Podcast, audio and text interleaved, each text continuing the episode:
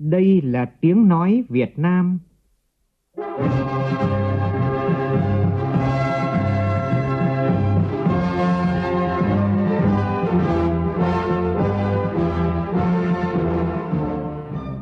là tiếng nói Việt Nam, phát thanh từ Hà Nội, thủ đô nước Cộng hòa xã hội chủ nghĩa Việt Nam.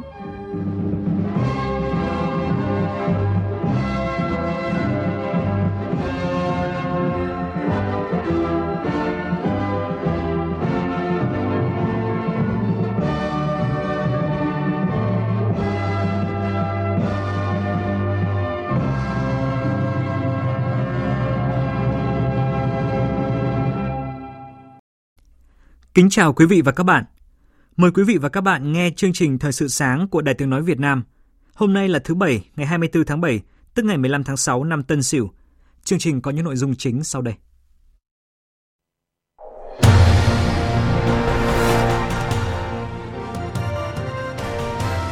Sáng nay, Quốc hội họp phiên toàn thể tại hội trường nghe tờ trình của Chính phủ và báo cáo thẩm tra của Quốc hội về kế hoạch đầu tư công trung hạn giai đoạn 2021-2025. Chính phủ tiếp tục tạo điều kiện tối đa để thành phố Hồ Chí Minh và các tỉnh phía Nam sớm đẩy lùi dịch Covid-19. Từ 6 giờ sáng nay, thành phố Hà Nội thực hiện giãn cách xã hội theo chỉ thị 16 của Thủ tướng Chính phủ trong thời gian 15 ngày. Các thành viên đội tuyển Olympic toán học và sinh học quốc tế liên tiếp mang về những tấm huy chương danh giá cho Việt Nam. Trong phần tin thế giới, người dân Liban sắp chịu nhiều rủi ro khi mạng lưới cấp nước công cộng của nước này sẽ tê liệt trong vòng một tháng tới. Số ca tử vong vì COVID-19 ở Indonesia tăng lên mức kỷ lục trong những ngày gần đây.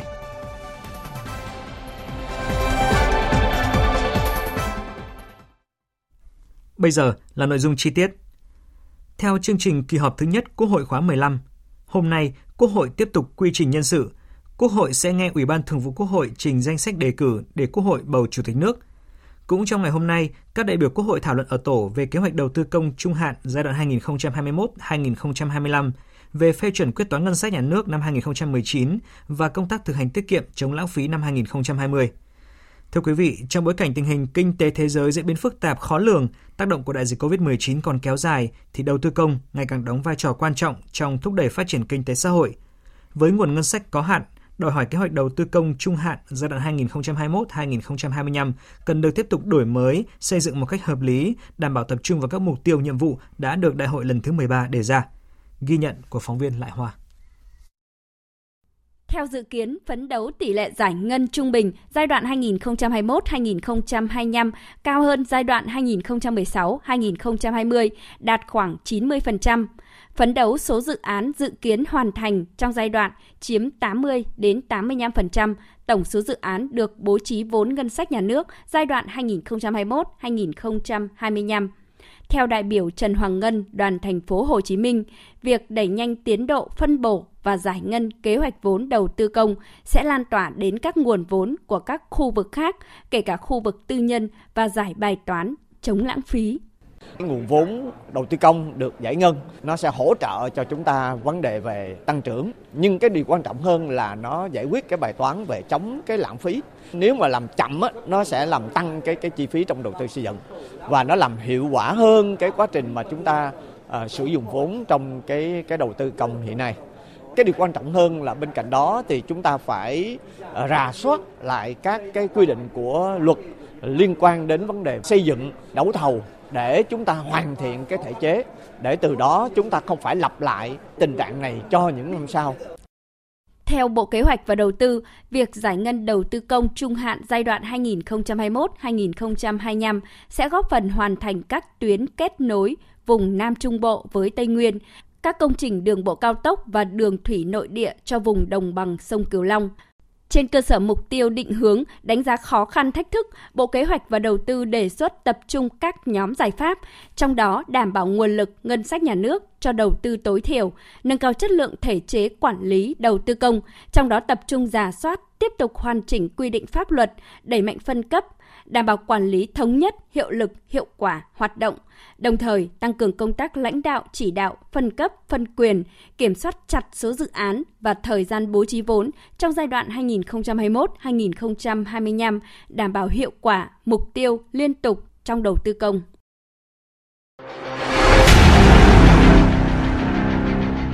Đẩy lùi Covid-19, bảo vệ mình là bảo vệ cộng đồng. Thưa quý vị, Phát biểu kết luận cuộc họp trực tuyến của Thường trực Chính phủ với các bộ ngành, 19 tỉnh thành phố phía Nam và hai tỉnh Phú Yên và Khánh Hòa về công tác phòng chống dịch COVID-19 diễn ra vào tối qua tại trụ sở Chính phủ, Thủ tướng Phạm Minh Chính khẳng định Chính phủ chia sẻ và tiếp tục ưu tiên tạo mọi điều kiện, quyết tâm ngăn chặn đẩy lùi dịch ở phía Nam, sớm ổn định tình hình. Phản ánh của phóng viên Vũ Khuyên. Tại cuộc họp, các đại biểu đã tập trung thảo luận thẳng thắn vào các vấn đề, làm rõ điểm yếu là gì, giải pháp khắc phục ra sao ở tất cả các phương diện, ngành, lĩnh vực trong thời gian thực hiện chỉ thị 16 và các nhiệm vụ trọng tâm trong thời gian tới, những đề xuất kiến nghị tới Chính phủ, Thủ tướng Chính phủ. Bộ Y tế đã đề xuất các biện pháp giảm mắc, giảm tử vong và đẩy nhanh tiến độ triển khai tiêm vaccine. Về chuẩn bị cho đợt 2 kỳ thi tốt nghiệp trung học phổ thông, Bộ Giáo dục và Đào tạo cho biết trước mắt có hơn 26.000 thí sinh chưa thi đợt 1 và dự kiến sẽ thi vào đợt 2 vào các ngày mùng 6 mùng 7 tháng 8 tới. Số thí sinh giải rác ở 44 tỉnh, thành phố trong cả nước. Cho đến nay, Bộ đã trao đổi với các tỉnh thành căn cứ vào tình hình để xác định phương thức thi cho phù hợp. Riêng với thành phố Hồ Chí Minh và Vĩnh Long xét tốt nghiệp đặc cách cho các em học sinh.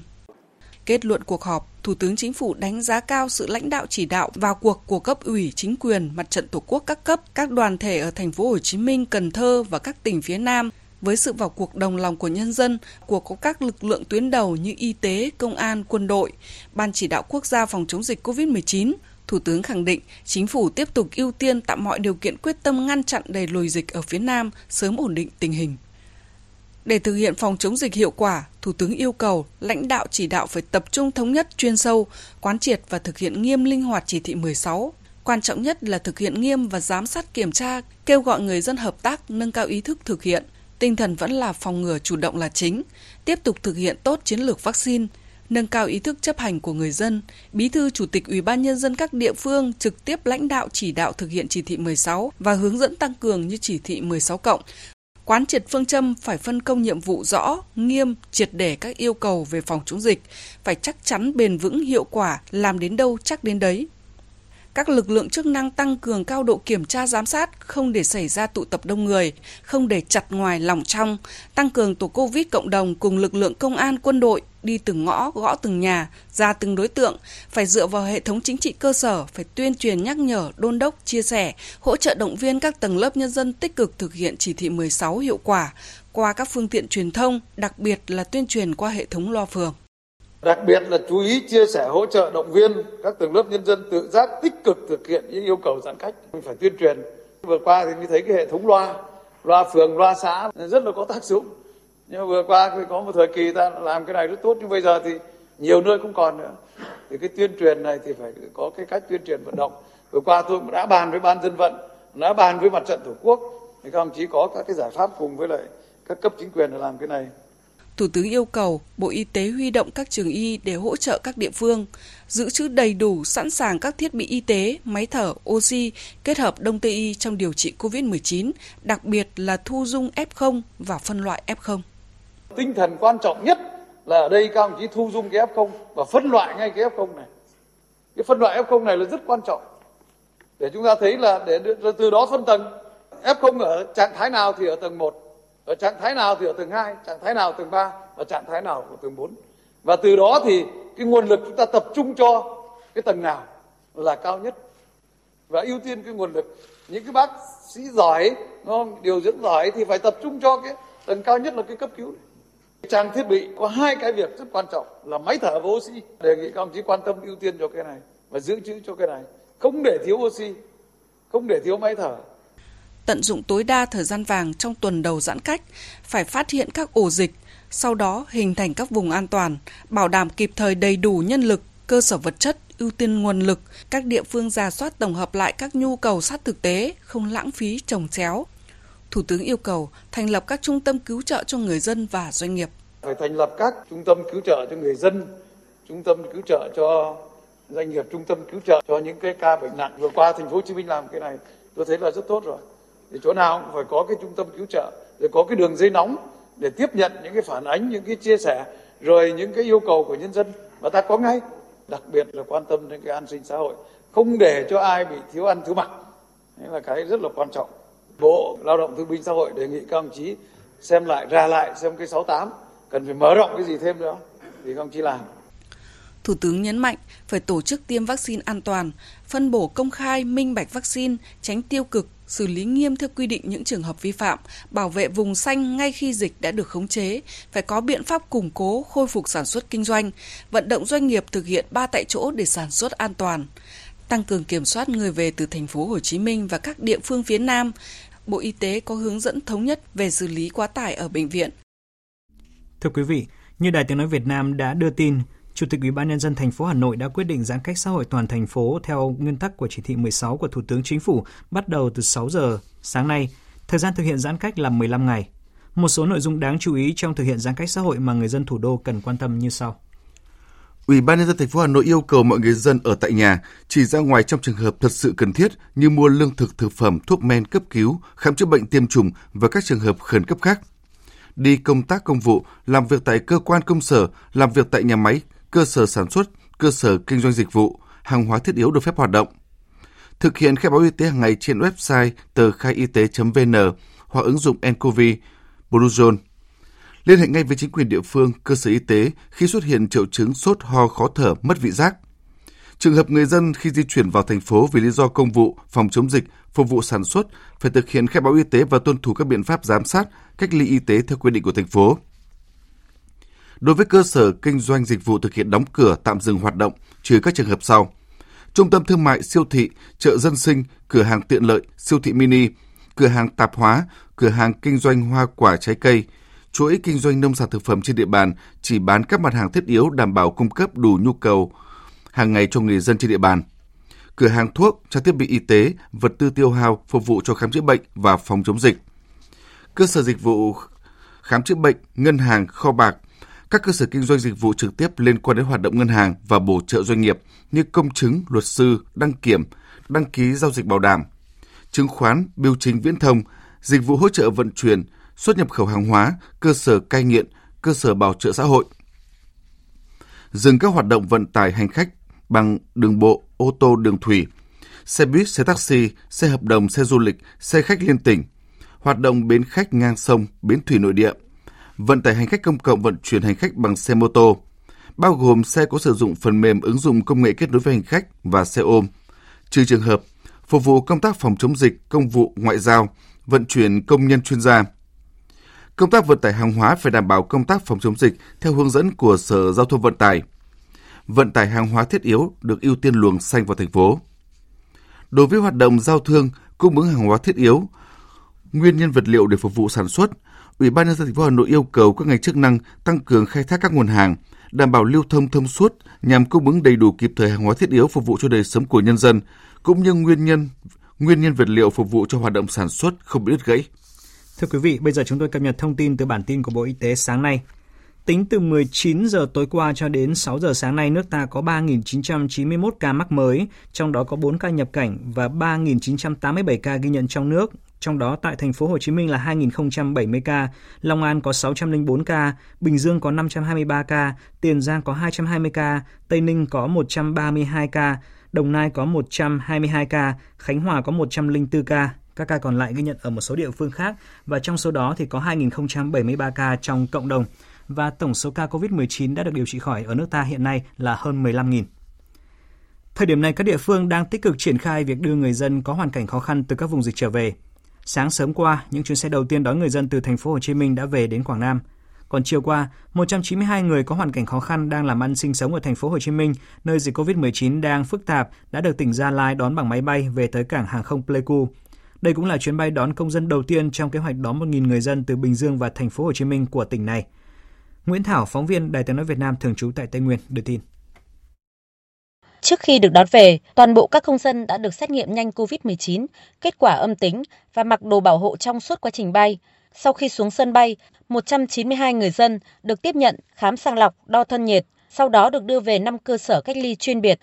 Bà Nguyễn Thị Thanh Lịch, Phó Chủ tịch Ban Nhân dân tỉnh, Phó Ban chỉ đạo phòng chống dịch COVID-19 tỉnh Gia Lai cho biết, sau chuyến bay này, hơn 800 người dân Gia Lai đang sinh sống làm việc tại Bình Dương và thành phố Hồ Chí Minh sẽ tiếp tục được tỉnh đón bằng máy bay và xe khách. Sau khi rà soát à, danh sách công dân Gia Lai là làm công nhân tại Bình Dương và thành phố Hồ Chí Minh có hoàn cảnh khó khăn, khẩn cấp và mong muốn được trở về, chúng tôi cũng đã lên phương án cụ thể để đón người dân. À, một mặt đó là tình cảm trách nhiệm của tỉnh đối với người dân của mình, nhưng đây cũng là cái biện pháp phòng vệ từ xa trong cái phòng chống dịch,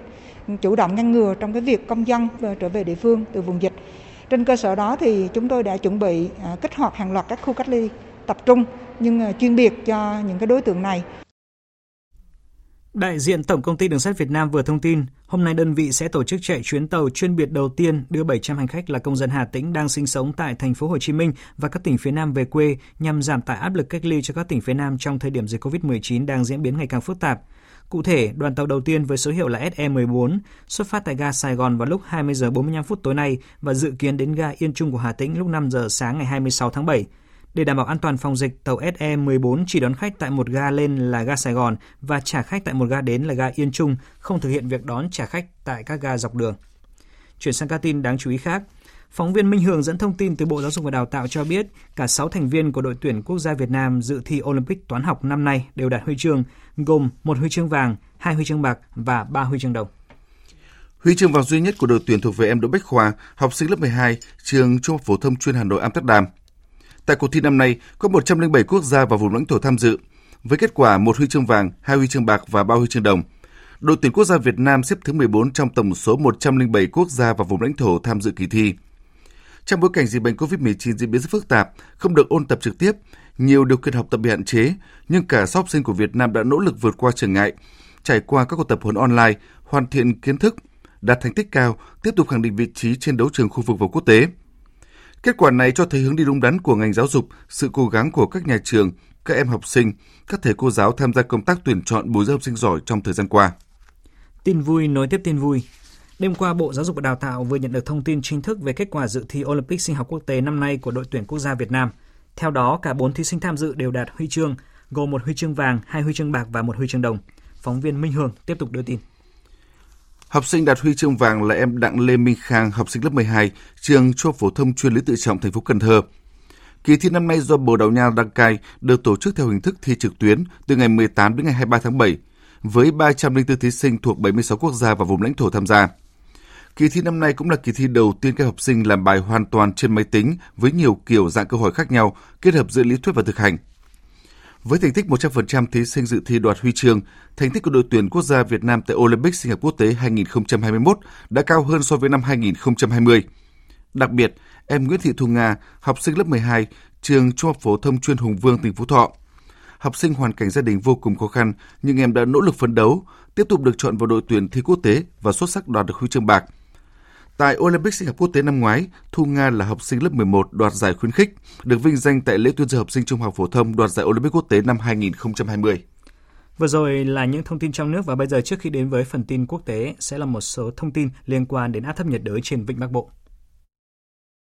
Hồi 4 giờ hôm nay, vị trí tâm áp thấp nhiệt đới ở vào khoảng 19,4 độ Vĩ Bắc, 107 độ Kinh Đông, cách bờ biển Nam Định, Ninh Bình khoảng 120 km về phía Đông Nam. Sức gió mạnh nhất vùng gần tâm áp thấp nhiệt đới mạnh cấp 6, giật cấp 8. Bán kính gió mạnh cấp 6, giật cấp 8 khoảng 40 km tính từ tâm áp thấp nhiệt đới. Dự báo trong 24 giờ tới, áp thấp nhiệt đới di chuyển theo hướng Nam Đông Nam, mỗi giờ đi được khoảng 5 đến 10 km. Đến 4 giờ ngày mai, vị trí tâm áp thấp nhiệt đới ở vào khoảng 18,8 độ Vĩ Bắc, 107,5 độ Kinh Đông, cách đảo Hải Nam Trung Quốc khoảng 100 km về phía Tây. Sức gió mạnh nhất vùng gần tâm áp thấp nhiệt đới mạnh cấp 6, giật cấp 8. Trong 24 đến 48 giờ tiếp theo, áp thấp nhiệt đới di chuyển theo hướng đông, mỗi giờ đi được khoảng 15 km và suy yếu thành một vùng áp thấp. Cảnh báo cấp độ rủi ro thiên tai trên vịnh Bắc Bộ là cấp 3. Xin chuyển sang phần tin thế giới. Ba Lan và Ukraine đã bày tỏ quan ngại về thỏa thuận đạt được giữa Đức và Mỹ về việc xây dựng đường ống dẫn khí đốt dòng chảy phương Bắc 2 đang gây tranh cãi trong nội bộ Liên minh châu Âu. Hải Đăng, phóng viên Đài tiếng nói Việt Nam theo dõi khu vực Đông và Trung Âu, thông tin. Ngoại trưởng Ba Lan và Ukraine cảnh báo rằng quyết định này sẽ tạo ra một mối đe dọa chính trị, quân sự và năng lượng đối với các quốc gia Trung Âu, đồng thời tăng nguy cơ gây mất ổn định tình hình an ninh ở khu vực này và kéo dài sự chia rẽ giữa các quốc gia thành viên NATO và Liên minh châu Âu. Lý giải cho động thái này, giới chuyên gia cho rằng với một đường ống thay thế, Nga có thể sẽ gây thêm áp lực quân sự và chính trị lên Ukraine mà không gây nguy hiểm cho vấn đề thương mại khí đốt với EU. Ukraine cũng có thể sẽ mất hàng tỷ đô la Mỹ phí vận chuyển khí đốt mỗi năm. Các nhà ngoại giao cam kết sẽ phản đối dự án này cho đến khi có các biện pháp phù hợp để giải quyết cuộc khủng hoảng an ninh mà nó có thể là tạo ra và giảm thiểu các mối đe dọa đối với an ninh và hòa bình năng lượng trong khu vực. Dự án dòng chảy phương Bắc 2 của Đức và Nga là một trong những dự án năng lượng gây tranh cãi nhất trong lịch sử châu Âu. Bên phản đối thì cho rằng đường ống này sẽ khiến châu Âu quá phụ thuộc vào khí đốt tự nhiên của Nga. Về tình hình tại Afghanistan, Bộ Quốc phòng nước này hôm qua tuyên bố phát ngôn của lực lượng Taliban rằng nhóm này đã kiểm soát tới 90% đường biên giới của Afghanistan là hoàn toàn dối trá. Cơ quan này khẳng định lực lượng chính phủ hiện đang kiểm soát các tuyến biên giới, tất cả các thành phố lớn và các tuyến đường cao tốc. Trong khi đó, nước Cộng hòa Trung Á Tajikistan sẵn sàng đón nhận 100.000 người tị nạn từ Afghanistan trong trường hợp xảy ra làn sóng người di cư trốn chạy khỏi các cuộc tấn công của lực lượng Taliban. Phóng viên Phan Tùng, thường trú Đại tiếng nói Việt Nam tại Ấn Độ theo dõi khu vực Nam Á đưa tin. Người đứng đầu của Ủy ban tình trạng khẩn cấp của Tajikistan, Emomali Ibrahim Zoda cho biết, nước này hiện có đủ khả năng tiếp nhận và ổn định chỗ ở cho 100.000 người tị nạn từ nước láng giềng phía Nam tại các trung tâm huấn luyện của quân đội. Tajikistan đang thu mua dự trữ các mặt hàng phục vụ người tị nạn như lều, giường và các hàng hóa cơ bản khác. Nước này thậm chí còn có thể tiếp nhận thêm người tị nạn nếu cần thiết. Tajikistan có khoảng 1.300 km đường biên giới chung với Afghanistan. Trong bối cảnh an ninh tại nước láng giềng Afghanistan đang xấu đi nghiêm trọng những tuần qua, hôm 22 tháng 7, Tajikistan đã tổ chức một cuộc diễn tập quân sự lớn chưa từng có để kiểm tra khả năng sẵn sàng chiến đấu của binh lính. Người ta cũng đã ghi nhận một số xe tăng của Nga xuất hiện tại các trại huấn luyện của Tajikistan nằm sát biên giới với Afghanistan. Dự kiến ba quốc gia là Nga, Tajikistan và Uzbekistan sẽ tham gia một cuộc tập trận chung vào ngày 5 tháng 8. Trong bối cảnh nền kinh tế Liban đang trải qua cuộc khủng hoảng trầm trọng với hậu quả là tình trạng thường xuyên cắt điện và thiếu hụt nhiên liệu, Hôm qua, Quỹ Nhi đồng Liên Hợp Quốc cảnh báo hơn 4 triệu người ở Liban, bao gồm 1 triệu người tị nạn, có thể đối mặt với nguy cơ mất khả năng tiếp cận với nguồn nước uống an toàn và lĩnh vực cấp nước của Liban đang bị tàn phá bởi cuộc khủng hoảng kinh tế hiện nay và tổ chức này dự báo hầu hết các trạm bơm cấp nước ở Liban sẽ ngừng hoạt động dần trong vòng từ 4 cho đến 6 tuần tới. Trong 3 ngày qua, số ca tử vong do COVID-19 tại Indonesia đã liên tục tăng kỷ lục, nâng tổng số người tử vong trong đại dịch tại nước này lên thành 80.000 trường hợp. Hương Trà, phóng viên Đài tiếng nói Việt Nam thường trú tại Indonesia đưa tin. Nhà dịch tế học từ Đại học Griffith, ông Ricky Budiman đánh giá tỷ lệ tử vong cao do COVID-19 ở Indonesia là tác động của việc không thực hiện tốt xét nghiệm truy vết và điều trị. Ở Indonesia, số ca mắc mới COVID-19 thời gian gần đây tăng vọt, thậm chí đạt mức cao nhất thế giới, nhưng số lượng người xét nghiệm và truy vết rất thấp khiến việc phát hiện sớm và điều trị cho bệnh nhân COVID-19 bị ảnh hưởng. Điều này khiến cho các ca tử vong cũng tăng theo. Hệ thống chăm sóc y tế quá tải khiến nhiều người phải tự cách ly mà không qua hệ thống khám bệnh sàng lọc để đánh giá nguy cơ và mức độ của bệnh. Nhà dịch tễ học này cũng đánh giá rằng các chương trình của chính phủ đưa ra như tư vấn y tế trực tuyến từ xa hay phát thuốc miễn phí cho bệnh nhân tự cách ly tại nhà là không đủ bởi không phải tất cả người dân đều có khả năng truy cập Internet. Ông kêu gọi chính phủ tập trung nhiều hơn vào các nỗ lực xét nghiệm, truy vết và điều trị. Trong khi đó, Tổ chức Y tế Thế giới cho rằng Indonesia cần lập tức thắt chặt các giới hạn để hạn chế sự di chuyển của cộng đồng trước sự lây lan nhanh chóng của các ca mắc COVID-19 do biến thể Delta, gây ra thêm nhiều thương vong cho người dân. Tiếp ngay sau đây, chúng tôi xin chuyển đến quý vị những thông tin thể thao đáng chú ý.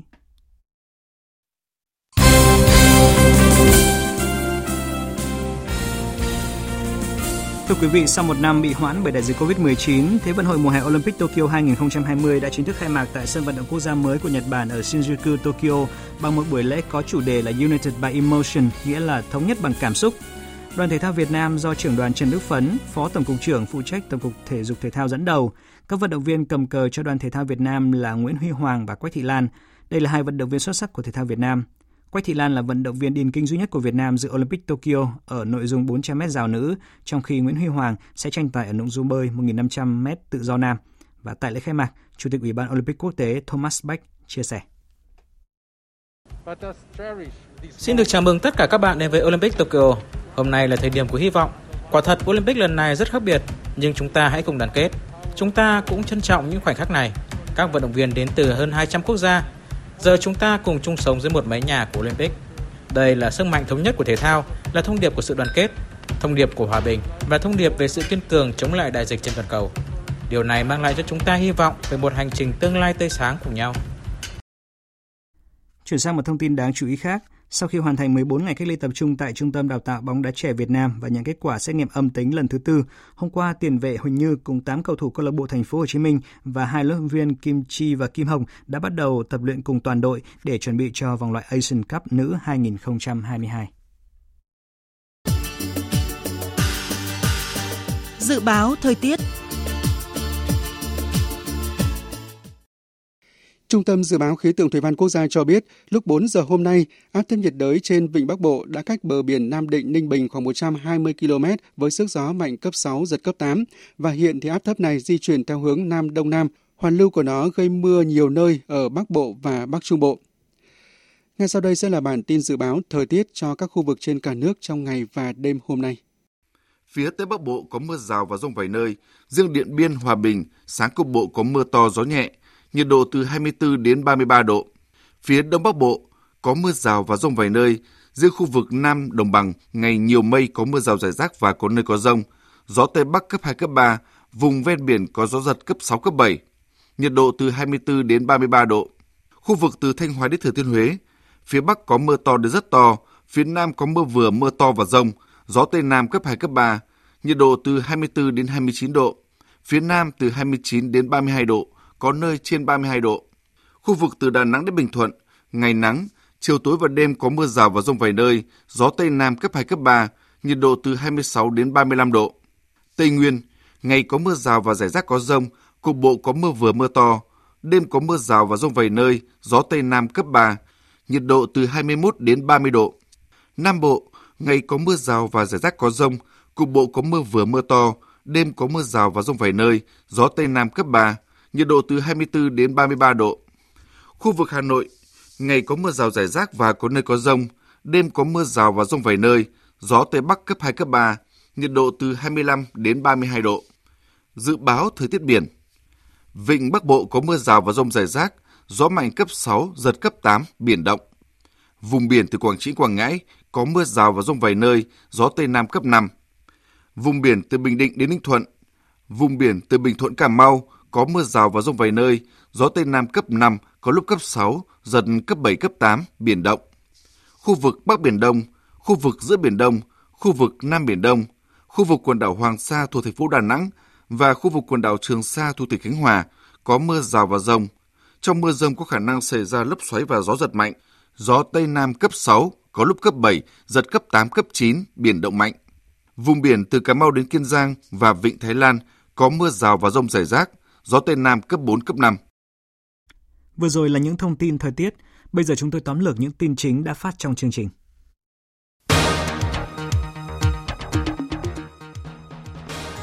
Chính phủ đặt mục tiêu phấn đấu tỷ lệ giải ngân trung bình giai đoạn 2021-2025 cao hơn giai đoạn 2016-2020 đạt khoảng 90%.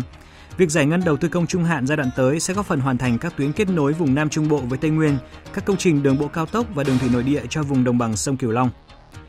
Trong suốt thời gian giãn cách xã hội theo chỉ thị 16 của chính phủ từ 6 giờ hôm nay, Ủy ban nhân dân thành phố Hà Nội yêu cầu mọi người dân ở tại nhà, chỉ ra ngoài trong trường hợp thật sự cần thiết như là mua lương thực, thực phẩm, thuốc men cấp cứu, khám chữa bệnh, tiêm chủng và các trường hợp khẩn cấp khác.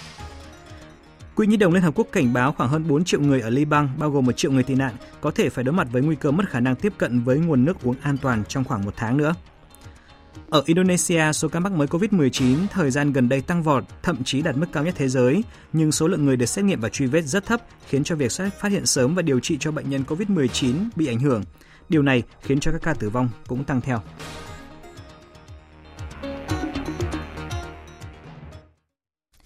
Thời lượng dành cho chương trình Thời sự sáng nay đến đây đã hết. Chương trình do biên tập viên Hoàng Ân biên soạn với sự tham gia của phát thanh viên Đoàn Hùng, kỹ thuật viên Tuyết Mai, chịu trách nhiệm nội dung Nguyễn Vũ Duy. Xin kính chào tạm biệt và hẹn gặp lại.